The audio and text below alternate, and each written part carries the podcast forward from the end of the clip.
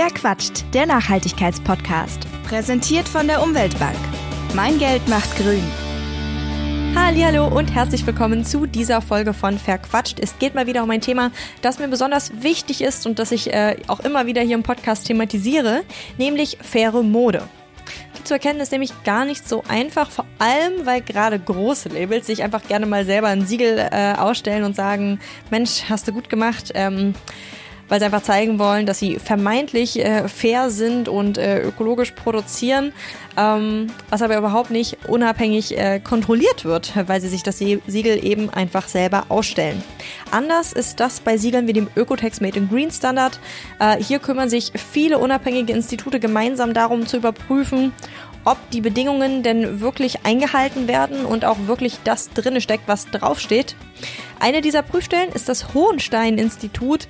Michael Möller ist der Bereichsleiter für Zertifizierungen und Audits bei eben diesem und er ist auch mein Gast in dieser Folge von Verquatscht und er erklärt, wie die Kriterien für so ein Siegel äh, einerseits entwickelt werden und wie eben andererseits deren äh, Einhaltung kontrolliert wird. Ein extrem wichtiges Thema und äh, damit wünsche ich euch jetzt ganz viel Spaß. Hallo, Herr Möller. Hallo, guten Morgen, Marisa.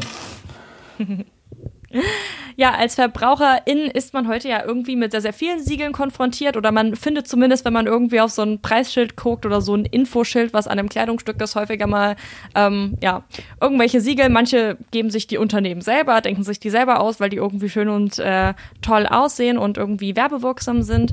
Ähm, zweitere Gruppe wären dann die, die sozusagen unabhängig äh, zertifiziert werden, die eben ähm, kontrolliert werden und sie gehören ja sozusagen mit dem äh, Hohenstein-Institut zur zweiten Gruppe, denn sie zertifizieren als unabhängige Stelle Textilien und vergeben unter anderem dieses Ökotex Made in Green Siegel, was sicherlich auch viele der ZuhörerInnen kennen.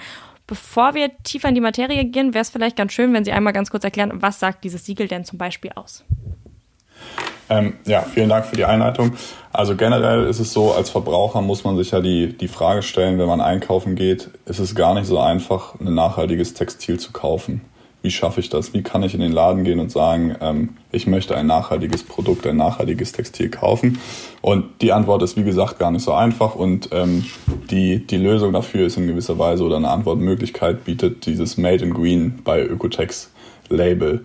Ähm, auf der zuerst schafft es einmal ein gewisses Maß der Transparenz, weil dadurch die Lieferkette nachverfolgbar wird. Man kann mit einem Klick die Lieferkette nachvollziehen ähm, und sehen, wo die Textilien produziert wurden.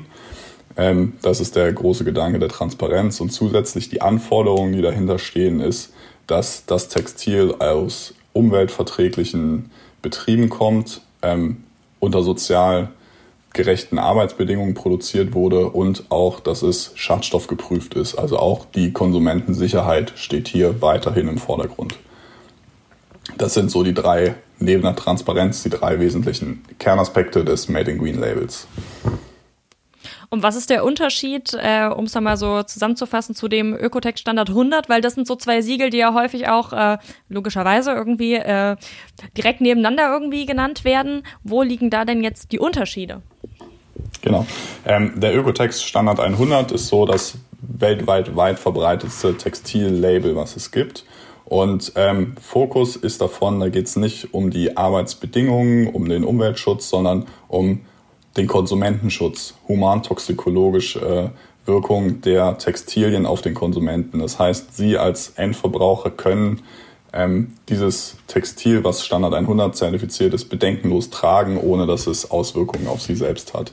Das ist das Ziel des Standard 100, der mittlerweile ja weltweit etabliert ist und so auch der erste ähm, textile Standard war, den es eigentlich mit einer weltweiten Ausbreitung in gewisser Weise. Ähm, und das Made in Green geht da jetzt nochmal drüber hinaus. Der Standard 100 ist integraler Bestandteil. Das heißt, bei jedem Made in Green wird das automatisch mitgetestet. Also es liegt der Standard 100 immer vor, dass man auch der Konsument sich sicher sein kann, ähm, dass es keine negativen Auswirkungen auf ihn selbst hat. Aber zusätzlich ist es bei Made in Green so, dass auch die Lieferkette und die Produktionsbedingungen, heißt die sozialen Arbeitsbedingungen und auch der Umwelteinfluss in den Betrieben intensivst kontrolliert wird und wir sozusagen mit unseren Auditoren vor Ort die Betriebsstätten der Lieferkette jeweils komplett auf den Kopf stellen. Ich finde, ähm, das, was Sie gerade gesagt haben, äh, hier mit den Auditoren sozusagen vor Ort, sehr interessant. Ich würde darauf gerne später nochmal kommen. Vorher würde mich aber interessieren, wie ist das denn? Es ist ja schon interessant, irgendwann wurde halt dann mal festgelegt, okay, dieser Schadstoffgehalt, der ist irgendwie tragbar in einem Kleidungsstück oder diese Arbeitsbedingungen sind in Ordnung. Wie find, also wie sieht dieser Prozess aus von, man findet da irgendwie ein Maß, wo man sagt, äh, das zertifizieren wir, weil das ist jetzt sozusagen besser. Also wie kommt man dazu, sich da zum Beispiel auf einen äh, Schadstoffgehalt irgendwie zu einigen? Weil ich stelle mir das extrem kompliziert vor, auch zu sagen irgendwie, wenn es jetzt so um soziale Kriterien geht, die sind ja noch ein bisschen mehr ähm, ja, also schwieriger messbar, sag ich mal, als jetzt irgendwie ein Schadstoffgehalt, wo man ganz klar sagen kann, da ist jetzt bei einem Kleidungsstück, äh, keine Ahnung, so und so viel Milligramm drin, was weiß ich. Ähm, wie kommt man da zu dem Punkt, dass man sagt, okay, und jetzt haben wir hier irgend, ja, ein Kriterium gefunden, das wir so anwenden können und das ist gut so? Mhm. Ähm, die Ökotex-Gemeinschaft besteht aus mittlerweile 18 textilen Forschungsinstituten, die ähm, ja weltweit eigentlich verteilt sind, schwerpunktmäßig in Europa. Aber das heißt, es ist ein Zusammenschluss von vielen, vielen Experten, die sich regelmäßig treffen und das in Gremien, also auf sehr, sehr wissenschaftlicher Basis, ähm, diskutieren und Grenzwerte auch festgelegt werden. Ähm, generell ist es so, dass das ganze Themenfeld, also ich bin selbst auch Chemiker und es ist sehr chemielastig, also es geht viel um Analytik. Man kann, um es mal salopp zu sagen, alles überall nachweisen. Ja, also wenn Sie, wenn Sie die richtigen Gerätschaften haben, dann können Sie alles überall nachweisen, was Sie wollen. Und die Grundfrage ist jetzt immer, ab wann hat es eigentlich eine schädliche Wirkung auf den Menschen in gewisser Weise? Und das sind diese toxikologischen Gutachten, Bewertungen, die da als Maßstab gelegt werden, ähm, dass man sagen kann, das ist die Grundlage, weswegen dann auch Grenzwerte in Textilien festgelegt werden und man sagt, man kann das, also die, die eine Restriktion ist immer, wie tief kann ich denn überhaupt messen? Es gibt Dinge, die sollten überhaupt nicht vorkommen. Ähm, aber da muss man schon gucken. Also wir haben mit Sicherheit in der Ökotex in unseren Laboren, die wir überall haben, so den höchsten Laborstandard, den man sich weltweit vorstellen kann. Ähm, aber auch da guckt man immer, wie, wie, wie tief kann man denn überhaupt von der Analytik her messen.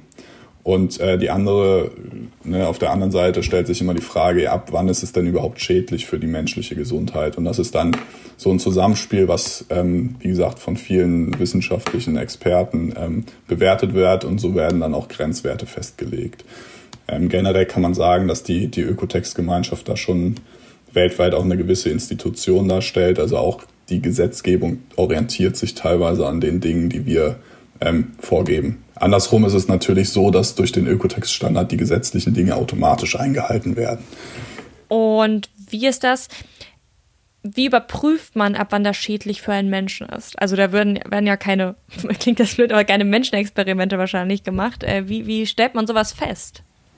Ähm, also in der Tat, da gibt's dann ähm, extra toxikologische Gutachten für. Was wir ja vor in und mit Ökotex machen, ist die Analytik, dass wir das äh, testen, aber für solche Dinge werden toxikologische Gutachten im Endeffekt ähm, beauftragt und durchgeführt. Mhm. Und wie sieht es bei den sozialen Kriterien aus, die man ja eben nicht sozusagen im, im Labor messen kann? Genau, anders ist es natürlich, also das war jetzt rein auf die ähm, Schadstoffprüfung am Produkt bezogen, dass man sagt, das Produkt ist äh, schadstofffrei und kann bedenkenlos getragen werden. Anders ist das natürlich, ähm, wenn man an die Produktionsbedingungen ähm, sich anguckt. Und da zählen auch sowohl die Umweltbedingungen, also ist eine Kläranlage vorhanden, wie sind die R-Emissionen, ja, ähm, wie ist die Müllverarbeitung und solche Geschenke, als auch die sozialen Komponenten, also wie sind die Arbeitsbedingungen.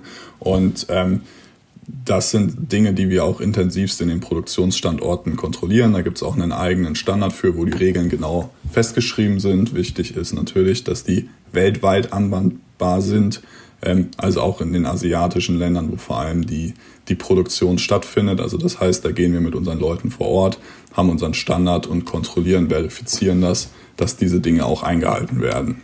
Und wie wird festgelegt, was überhaupt wünschenswert ist? Also irgendjemand muss ja irgendwann mal sagen, okay, das ist sozusagen das, was wir als soziales Kriterium festlegen. Also was weiß ich, diese Wochenarbeitsstundenzeit, also dass eben oder dass die Überstunden auf eine bestimmte Art und Weise vergütet werden oder wann ist das äh, das äh, ja jüngste Eintrittsalter sozusagen, das wir zulassen äh, bei Mitarbeitenden?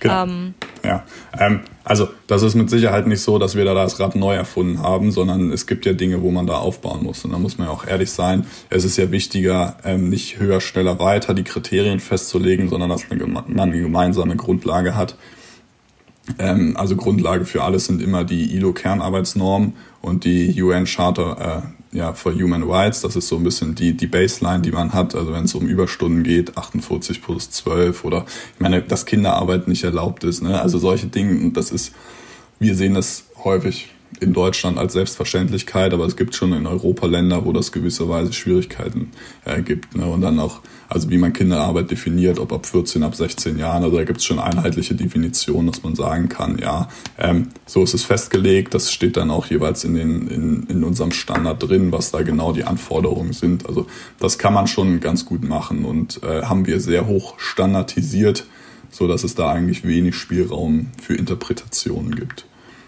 Was sind denn zum Beispiel soziale Kriterien, die eingehalten werden müssen, damit das äh, Made in Green Siegel vergeben wird? Hm. Also das sind genau die angesprochenen Dinge gerade. Ganz klassisch wäre ähm, Kinderarbeit ist natürlich verboten. Ähm, es dürfen nicht exzessiv Überstunden betrieben werden. Es muss sind schon Dinge für Bezahlung, ähm, kein Sexual Harassment, ähm, dass man ähm, wie heißt es, dass man sich zu Gewerkschaften gruppieren darf und solche Dinge. Also die Palette kann man jetzt ewig weiterzählen. Wie gesagt, Grundlage sind immer die ILO-Kernarbeitsnormen, äh, die das auch nochmal verfassen. Aber das sind so diese grundlegenden Anforderungen. Und wir gehen halt mit unserem Made in Green da auch in gewisser Weise drüber raus, dass man sagt, ja, es müssen auch die äh, drumherum, also die Sicherheit am Arbeitsplatz muss gewährleistet sein, der Chemikal ein, Chemikalieneinsatz muss entsprechend kontrolliert und äh, Good Housekeeping nennt man das Bestand werden, weil das auch zum Schutz der Arbeitnehmer in gewisser Weise beiträgt. Ja, Living Wages, also ähm, ist immer ein großes Thema, wo man sagt, ähm, darum geht's viel. Ne? Also es gibt die Fälle, dass man ähm, in Bangladesch die Arbeiter ähm, bewusst Überstunden machen wollen, um irgendwie ihren Tagesbedarf zu decken und das darf natürlich auch nicht der Fall sein.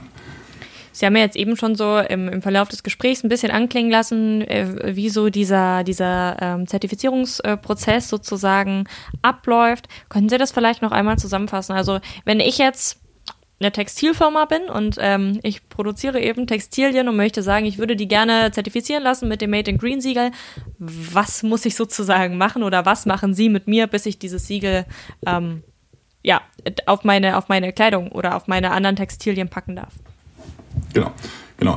Ähm, also im Endeffekt sind es zwei Komponenten. Das eine ist, dass wir das, das fertige Produkt einmal komplett von oben nach unten auf Schadstoffe prüfen, um diese Schadstofffreiheit zu verifizieren. Und ähm, genau, das heißt, ein T-Shirt, wie auch immer, also das sind mehr Produkte, als man denkt denkt, dass da Komponenten dran sind, wie Reißverschlüsse, wie Knöpfe, wie Nähfaden. Jedes einzelne davon wird auf Schadstofffreiheit geprüft. Das sind bis zu 300 verschiedene chemische Parameter, die da durchgeprüft werden, dass man sich da auch sicher sein kann. Das ist die eine große Komponente und die andere ist, wie gesagt, dass wir uns auch die jeweiligen Produktionsstätten intensiv anschauen mit unserem Standard, dass wir sagen, hier wird nach, also nachhaltig im Sinne von umweltverträglich und sozialverträglich produziert.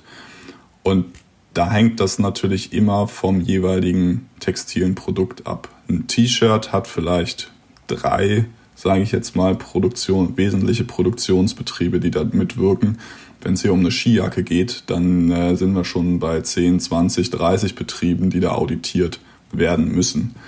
Und die Audits Natürlich führen wir die auch in Europa durch oder in, in Deutschland hat auch immer noch einen gewissen Anteil in Textilproduktion, aber eher Spezialtextilien.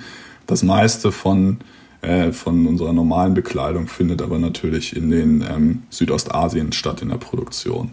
Das heißt, wir haben Auditorenteams vor Ort, wir haben sogar in Bangladesch, Indien, China haben wir sogar jeweils Laborstandorte, aber auch äh, Auditoren. Wichtig ist, dass wir immer nur mit unseren eigenen Leuten zusammenarbeiten weil auch das Thema Korruption in diesen Ländern natürlich eine gigantische Rolle spielt. Und das heißt, deswegen haben wir da quasi nicht den externen Dienstleister, mit dem wir arbeiten, sondern unsere eigenen Leute, weil wir denen auch vertrauen können. Ähm, aber auch natürlich die Audits begleiten und solche Geschichten machen. Und ähm, ähm, genau, und dann vor Ort werden diese ähm, ja, die Dinge in den Produktionsstandorten nochmal überprüft. Es ist aber so, dass ein jeweiliger Stand, äh, ein Produktionsbetrieb muss erstmal umfangreich ein Assessment ausfüllen. Das heißt, er, ja, salopp gesagt, er lässt erstmal die Hosen runter, was in seinem Betrieb überhaupt passiert, wie viele Mitarbeiter er hat, was er für Abwassergrenzwerte hat, wie sein Abwasservolumen sind und solche Dinge. Und das gibt er uns quasi vor Ort, äh, ne, vorab in dem Online-Assessment ähm, gibt er uns diese Informationen, das wird ausgiebig verifiziert und dann können wir an der Stelle schon sagen, es macht überhaupt Sinn, das äh, hier weiterzumachen oder vielleicht erfüllt ihr die Anforderungen gar nicht unbedingt. Ähm, ein, ein, schlechtes Beispiel, aber es kann sein, dass überhaupt keine Kläranlage vorliegt. Ja, das wäre eine, eine, Situation, wo wir sagen, naja, in dem Fall ähm, wird es in keinem Fall eine positive Zertifizierung geben. Ähm, so dass man an der Stelle schon das Audit abgebrechen kann, ohne dass man überhaupt hier vor Ort war und dann der Betrieb aber die Hilfestellung bekommt, was ihm fehlt und wie er sich verbessern kann. In gewisser Weise, ja. Jetzt gibt es einen kleinen Einschub, denn ich würde euch gerne, wenn ihr schon einmal hier seid, einen anderen echt coolen Podcast zum Thema Umwelt vorstellen. Und das ist der Überleben-Podcast vom WWF. Und ich habe jetzt Niklas hier, den Host des Podcasts. Er wird sein Baby ein bisschen selber vorstellen. Hi Niklas. Hallo, na? Niklas, was geht denn bei euch im Überleben-Podcast so, wenn du es mal in so einer Art Elevator-Pitch zusammen äh, oder vorstellen müsstest? Also wir haben ja beim WWF wahnsinnig viele Experten für Umwelt und Klimaschutz und alle möglichen Themenbereiche. Und das Coole dabei ist, dass ich in der Moderatorposition mich selber in den ganzen Themen gar nicht so gut auskenne und dadurch so ein bisschen die Experten auf das Wesentliche runterbrechen muss. Und dadurch können wir wahnsinnig viele Themen abdecken, da wir zu wahnsinnig vielen Themenbereichen wirklich Leute haben, die sich sehr gut auskennen. Und ich glaube, das macht unseren Podcast so ein bisschen aus, dass wir wichtige Themen sehr einfach runterbrechen können. Vielleicht kannst du, damit man es sich so ein bisschen besser vorstellen kann, äh, ein bisschen aus dem Nähkästchen plaudern. Was ist denn so deine persönliche Lieblingsfolge bisher gewesen? Hm, das ist eine gute Frage. Ich glaube, die allererste Folge, die heißt Social Distancing im Regenwald, das ist, glaube ich, eine meiner Lieblingsfolgen, weil da sprechen wir mit Ilka Herbinger. Das ist eine Kollegin von uns, die hat viele Jahre in Afrika tatsächlich im Dschungel gelebt und mit Menschenaffen geforscht. Also sie hat mit Schimpansen zusammengelebt, mit Gorillas. Vielleicht kennen einige von euch da draußen Jane Goodall, die ja auch quasi ein sehr prominentes Beispiel davon hat. Und wir hatten eine sehr, sehr schöne Folge zum, zur Serie Tiger King, auch mit einer Tigerexpertin, mit einer internen, wie wirklicher Tigerschutz geht. Und jetzt gerade zuletzt hatten wir eine schöne Folge, die hieß Leidenschaft Wattenmeer. Da ging es darum, dass wir mit zwei Kollegen einmal Dr. Hans-Ulrich Rösner, dem Leiter des Wattenmeerbüros, und einmal mit Dominik Eulberg gesprochen haben. Und die beiden haben wirklich einen sehr, sehr schönen Case für Naturschutz und warum es wichtig ist, diesen Planeten zu beschützen und da hinterher zu sein. Wirklich einen sehr, sehr schönen Case gemacht. Also das sind so die drei Folgen, die ich jedem neuen Hörer und neuer Hörerin ans Herz legen würde. Also doch irgendwie ein buntes ja, Potpourri an Themen, die ihr auch ansprecht mit eurem Podcast. Wenn jetzt jemand sagt, äh, okay, cool, das klingt total interessant, wo, wo muss er denn hin, um euren Podcast zu hören? Wo findet man den? Also ganz einfach auf Spotify, das ist der Überleben-Podcast. Das ist einfach Überleben, ich glaube, das Wort kann jeder schreiben. Und ansonsten kann man einfach mal WWF Deutschland suchen, da findet man das Ganze auch. Das Cover ist so eine gelbe Blume und das WWF-Logo. Ihr findet uns aber auch natürlich auf allen möglichen anderen Plattformen. Ihr findet uns auf Spotify, ihr findet uns auf iTunes, ihr findet uns auch auf wwf.de slash podcast. Und falls ihr Anregungen und Ideen habt, erreicht ihr uns auch unter podcast.wwf.de. Das heißt, die Leute können bei euch auch mitgestalten, was die äh, Themen betrifft, wenn sie da Lust genau. drauf haben. Das genau. heißt, ihr wisst, wo ihr nach dieser Folge hinspringt. Niklas, vielen Dank, dass du da warst. Dankeschön. Das wollte ich gerade fragen, ob es dann sozusagen ein Programm gibt, mit dem man dann den Betrieben auch bei der Umstellung hilft, weil es ist natürlich das eine zu sagen, nö, ihr seid halt noch nicht so weit, Punkt. Und das andere halt zu sagen, okay, aber wir wollen euch zu dem äh, Punkt verhelfen, dass ihr sozusagen ähm, das Siegel tragen könnt. Ja, genau, ja, definitiv. Also dieser kontinuierliche Verbesserungsprozess, den wir, ähm, den wir jetzt anlegen, also den, von dem man immer spricht, der ist uns ganz, ganz wichtig. Ähm, also das ist ein entscheidender Faktor. Es gibt natürlich Dinge, wo wir sagen, das sind K.O.-Kriterium. Ja, also Kinderarbeit ist ein K.O.-Kriterium, genauso die Fluchtwege dürfen nicht verschlossen sein. Ähm, aber das ist selbst ja, also in gewisser Weise gesunder Menschenverstand, aber alles, was darüber hinausgeht, über diese absoluten K.O.-Kriterium, die die Betriebe natürlich auch wissen, ähm, da entwickeln wir uns mit den Betrieben weiter. Also auch unser Standard wird jährlich weiterentwickelt. Ähm, und die Firmen werden ja auch regelmäßig besucht und sehen ihren kontinuierlichen Verbesserungsprozess. Und dann wird dann immer gesagt, ja, ihr seid jetzt positiv zertifiziert, aber in diesen 40 Punkten könnt ihr noch besser werden. Und dann gehen wir beim nächsten Mal beim Audit hin und dann kann man sehr schön sehen, dass viele der Dinge auch wirklich umgesetzt wurden. Ja. Also es gibt auch während der Audits werden teilweise Verbesserungsmaßnahmen schon durchgeführt, wenn Fluchtwegsschilder fehlen oder sonstige. Das sind Dinge, die teilweise ganz rudimentär, wo es eigentlich am Verständnis fehlt, die schon während des Audits verbessert werden. Ja, und das ist dann immer eine schöne Sache, wie man sieht, wie man gemeinsam so einen Betrieb auch weiterentwickeln kann. Jetzt haben Sie gerade schon gesagt, dass sozusagen auch jedes Jahr der Standard weiterentwickelt wird und eventuell auch angepasst und verändert wird. Was, also was sind denn ähm, Gründe oder Anlässe zu sagen, okay, und äh, jetzt müssen wir irgendwie nochmal was ändern? Also was sind da solche Momente, die sozusagen dann dafür sorgen, ähm, dass tatsächlich im Kriterienkatalog etwas angepasst wird? Hm. Ähm, also das, das kann verschiedene Gründe haben. Generell ist es ja auch so, dass unser Konsens oder unser Werteverständnis für, für Nachhaltigkeit sich regelmäßig weiterentwickelt. Also wenn wir jetzt allein auf Deutschland oder Europa gucken, ist es so, vor 20 Jahren hat sich niemand für die Produktionsbedingungen in Bangladesch interessiert. Da haben wir selbst äh, noch stimmt nicht ganz, ja, aber ich sage einfach mal, das Wasser einfach so in den Fluss eingeleitet. Ne? Und da haben wir jetzt in Europa natürlich einen gigantischen Schritt gemacht, sind weiter und da geht es jetzt darum, auch in den asiatischen Ländern nachzuziehen und diese Messlatte anzulegen. Also da tut sich in der gesellschaftlichen Wahrnehmung sowieso viel, ähm, auch im wissenschaftlichen ähm, Diskurs gibt es da immer wieder ähm, Dinge, wo man sagt, das, ist, ähm, das wird besser, da entwickelt man sich so weiter. Ja, genau. Wir hatten ja gerade schon so ein bisschen das Thema Korruption. Das ist was, was bei mir auch so auf dem persönlichen äh, Zettel stand, weil man ja doch immer mal wieder hört, irgendwie in Ländern werden irgendwelche Kontrolleure geschmiert, äh, bestochen, damit eben dann äh, gesagt wird, äh, sie bekommen das Siegel, obwohl sie es überhaupt nicht verdient haben, weil damit natürlich auch irgendwie Geld gemacht wird. Jetzt haben sie eben schon gesagt, sie setzen ausschließlich ihre eigenen KontrolleurInnen ein, sozusagen, um äh, die Betriebe zu zertifizieren. Welche, ich sag jetzt mal, ja, Qualitätssicherungsmechanismen äh, gibt es denn sonst noch? Hm.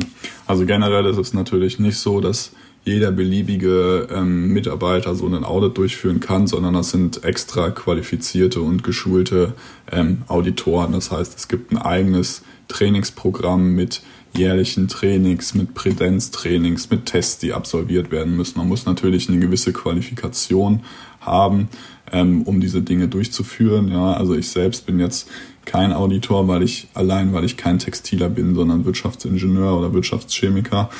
Und ähm, das sind so Dinge, ne? also im, im, besten Fall hat derjenige schon 20 Jahre als Färber gearbeitet, wenn er eine Färberei auditiert, weil ähm, der natürlich ein ganz anderes Grundverständnis für die Prozesse hat, die da jeweils vor, vorherrschen und auch die Probleme ähm, besser kennt und genau weiß, wo er hingucken muss in gewisser Weise. Ja.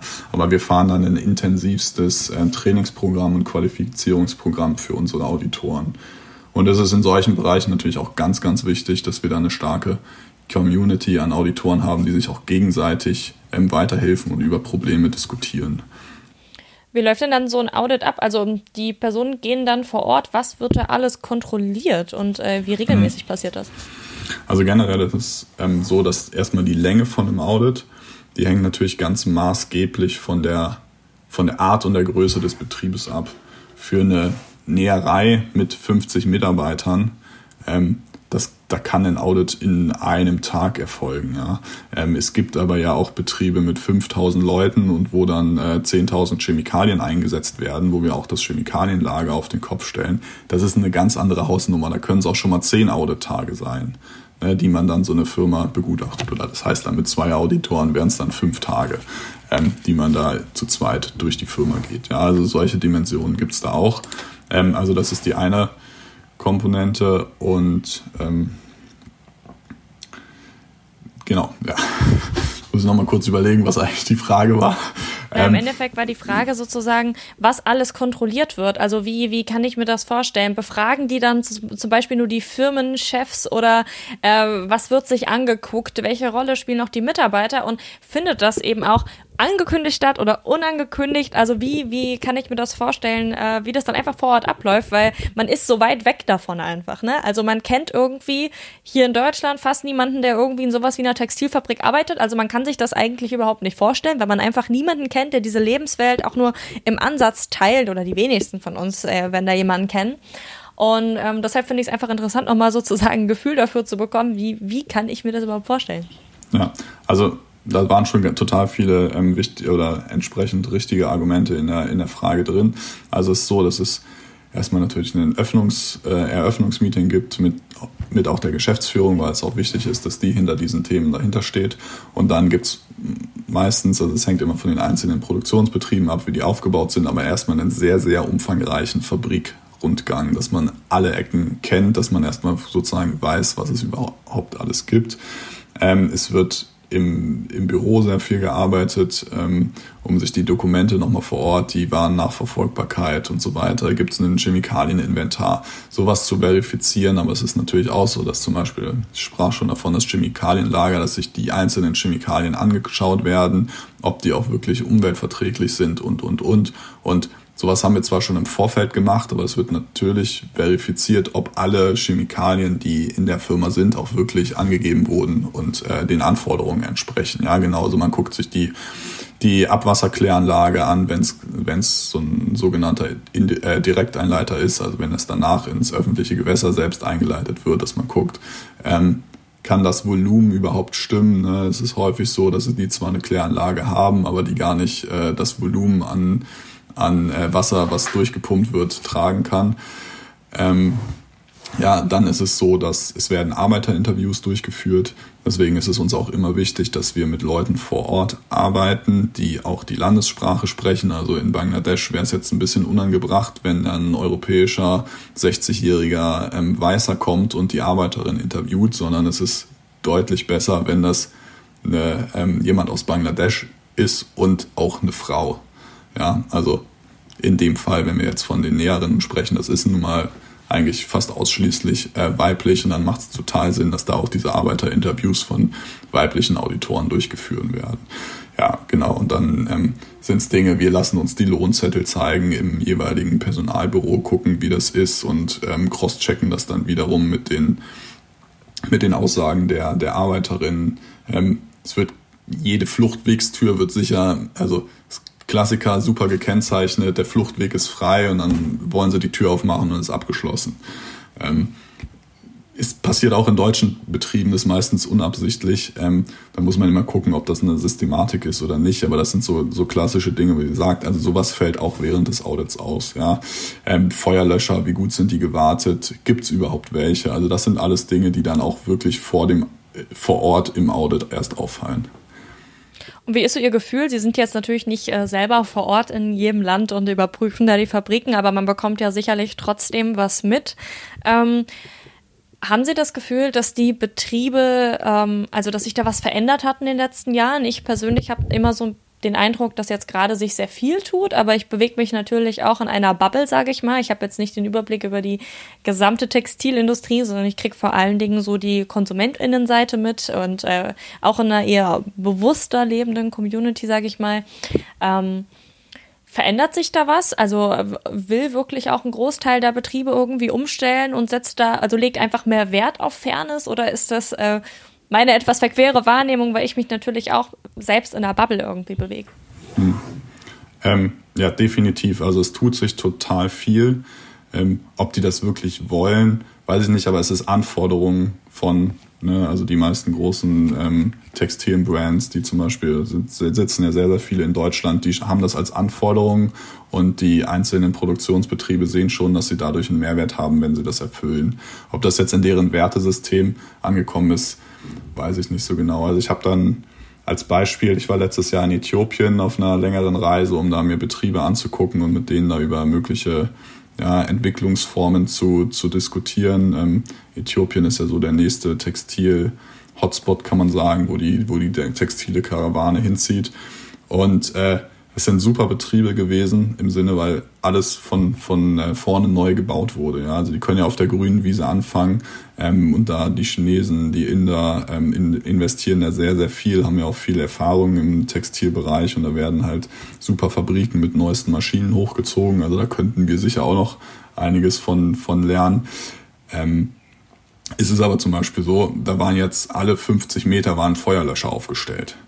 Wo ich sage, ja gut, kann man machen, ist jetzt vielleicht auch ein bisschen übertrieben, aber ist in Ordnung. Und dann einen schönen an der Seite in so einem schönen, ähm, in so einem schönen Haus quasi, sage ich mal, angebracht.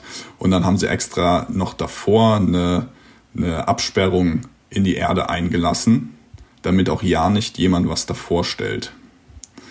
Ähm, damit man da immer rangehen kann. Das Doofe war nur, der Feuerlöscher war in einer Tür drin Jetzt konnte man durch diese Absperrung, die davor gemacht war, die Tür nicht mehr aufmachen. Das heißt, man ist überhaupt nicht an den Feuerlöscher rangekommen. Die Konstruktion haben sie in einer Firma 400 Mal gefunden. Ja? Also total viele Feuerlöscher, super gemacht, die Idee war klasse. Aber es hat sich nie jemand Gedanken darüber gemacht, dass man gar nicht rankommt. Und daran merkt man, ja, die wollen unbedingt dieses Compliance-Thema, wollen sie haben. Also, aber wirklich verstanden, warum haben sie es teilweise eigentlich noch nicht. Und da muss man halt so ein bisschen ähm, ansetzen und auch sagen, also das, das Bewusstsein schaffen, warum es überhaupt nötig ist, diese Anforderungen zu erfüllen. Und da sind, das ist sicher noch ein langer Weg. Aber darin sehen Sie auch so ein bisschen Ihre Aufgabe als ähm, ja, Teil des Siegels sozusagen.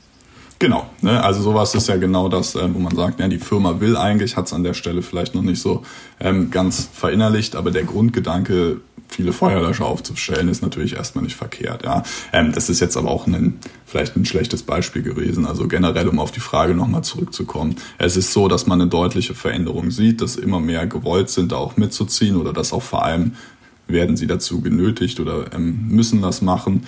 Ähm, und der Anteil wächst. Ja, also Ziel muss es ja sein, dass es nichts Besonderes mehr ist, nachhaltig zu produzieren, sondern dass das Standard ist und es nichts Besonderes mehr ist, drüber zu reden. Und das muss, glaube ich, das jetzt das große Ziel sein, diese, ja, diesen Anstoß weiterzutragen und das in die große Masse zu treiben in gewisser Weise, dass alle diese Dinge erfüllen. Hm. Ich würde jetzt zum äh, Abschluss gerne noch mal so ein bisschen auf das, was ich auch am Anfang ähm, ein bisschen hingedeutet habe, sozusagen zurückkommen. Und zwar, dass es ja, es gibt einmal seriöse Siegel, wie das, was Sie jetzt zum Beispiel ausgeben, aber es gibt natürlich auch äh, ja, unseriöse Siegel, mit denen dann andere Anbieter versuchen, Geld zu machen, weil eben Nachhaltigkeit gerade irgendwie als Verkaufsargument zieht, weil sich gerade viele Leute darüber Gedanken machen, das Thema irgendwie auf der öffentlichen ähm, Agenda angekommen ist aber der, also für gerade so für kleinere Unternehmen oder so ist es ja auch schwierig, das irgendwie zu finanzieren teilweise. Also es kann sich nicht jeder von Anfang an ein, ein seriöses Siegel leisten. Und deshalb finde ich immer so diese Frage sehr, sehr spannend. Hm, wie viel Transparenz kann ich als Verbraucherin jetzt von einem Unternehmen erwarten? Was muss mir dieses Unternehmen offenlegen, sodass ich sozusagen sagen, äh, sagen kann, okay, gut, da kann ich, da kann ich kaufen, auch wenn es vielleicht kein seriöses Siegel trägt. Weil dann ist natürlich, also wenn es ein Siegel gibt, ist die Frage leicht, weil dann weiß ich, ich kann mich irgendwie darauf verlassen, wenn es ein seriöses Siegel ist, ja. Aber wenn es keins gibt und es gibt trotzdem Unternehmen, die natürlich äh, super produzieren, die eben in kleinen Auflagen arbeiten, äh, unter sehr, sehr fairen Bedingungen, wie wie viel Transparenz kann ich da erwarten, um das für mich als Verbraucherin äh, zu, zu verifizieren sozusagen? Ich frage mich das immer, weil natürlich äh, will ein Unternehmen nicht alles von sich preisgeben, nicht äh, vielleicht bis auf die letzte Unterlage sich in die Karten schauen lassen, aber was kann ich da erwarten? Mhm. Ähm, ja, es, also es ist eine schwierige Frage. Generell ist es in der Tat so, dass es vor allem im Textilbereich sehr, sehr viele Siegel gibt und das in gewisser Weise so ein Dschungel an Siegeln und schwer zu durchdringen ist. Ähm, also auch für die Experten der Industrie, was jetzt eigentlich hinter dem jeweiligen, jeweiligen Siegel steht. Das heißt, nur weil irgendwo ein Zertifikat drauf ist, kann man sich nicht sicher sein, ähm, was das eigentlich bedeutet. Ähm, die einen zielen nur auf Bio-Baumwolle, haben aber mit den Produktionsbedingungen nichts zu tun. Die nächsten ähm, ist das quasi einfach nur ein Brief, den irgendwelche Lieferanten unterschrieben haben. Also da gibt's verschiedenste Formen von und es ist sehr, sehr schwer, das eigentlich zu durchblicken. Vor allem, also für mich ist es schon schwierig, obwohl ich mich tagtäglich damit beschäftige, wie soll das für den Endverbraucher eigentlich möglich sein. Ja. Da gibt's so ein paar Kriterien. Also ähm, wo man darauf achten muss. Ich glaube, die kleinen Unternehmen, die gehen meistens dazu über, dass sie zum Beispiel Ökotex als Partner nehmen, weil sie einfach sagen, das ist ein verlässliches System, wo man sich drauf verlassen kann, ähm, ne, dem, dem man in, in, gewisser Weise vertrauen kann. Ähm, die große Unternehmen gehen ja mittlerweile häufig dazu über, ihr eigenes Nachhaltigkeitskonzept und ihr eigenes Zertifikat zu vergeben. Ähm, hat immer natürlich einen Geschmäckle, weil man sagen kann, wenn man sich selbst zertifiziert, wie viel ist das wirklich wert? Ja, ich glaube, da wird viel richtige Arbeit gemacht, aber es ist am Ende ähm, immer schon ein Unterschied, ob man sich das nochmal hat extern bestätigen lassen von jemand, der da mit seinem Namen für quasi einsteht, dass das auch den Anforderungen entspricht oder ob man sich das selbst bescheinigt. Genau, und dann gibt's halt inhaltlich unter den Siegeln auch noch sehr, sehr viele Unterschiede. Ähm, ob jetzt nur soziale Komponenten betrachtet werden, ob nur die die, ähm, der Rohstoffeinsatz betrachtet wird, nur Umweltkomponenten, nur die Schadstoffprüfung, wie es beispielsweise beim Standard 100 ist. Also da gibt es schon sehr, sehr große Unterschiede und es ist für den Endkonsumenten echt schwierig, das da durchzublicken. Das war ja auch oder ist die Ökotex hat ja auch da in gewisser Weise Pioniersarbeit geleistet, dass man sagt, mit diesem Made in Green by Ökotex. Das ist ein Standard, der sowohl die Transparenz der Lieferkette bietet, als auch Umweltverträglichkeit, Sozialverträglichkeit und ähm, der Schadstoffeinsatz. Dass alle diese Komponenten mit einem Siegel erschlagen werden.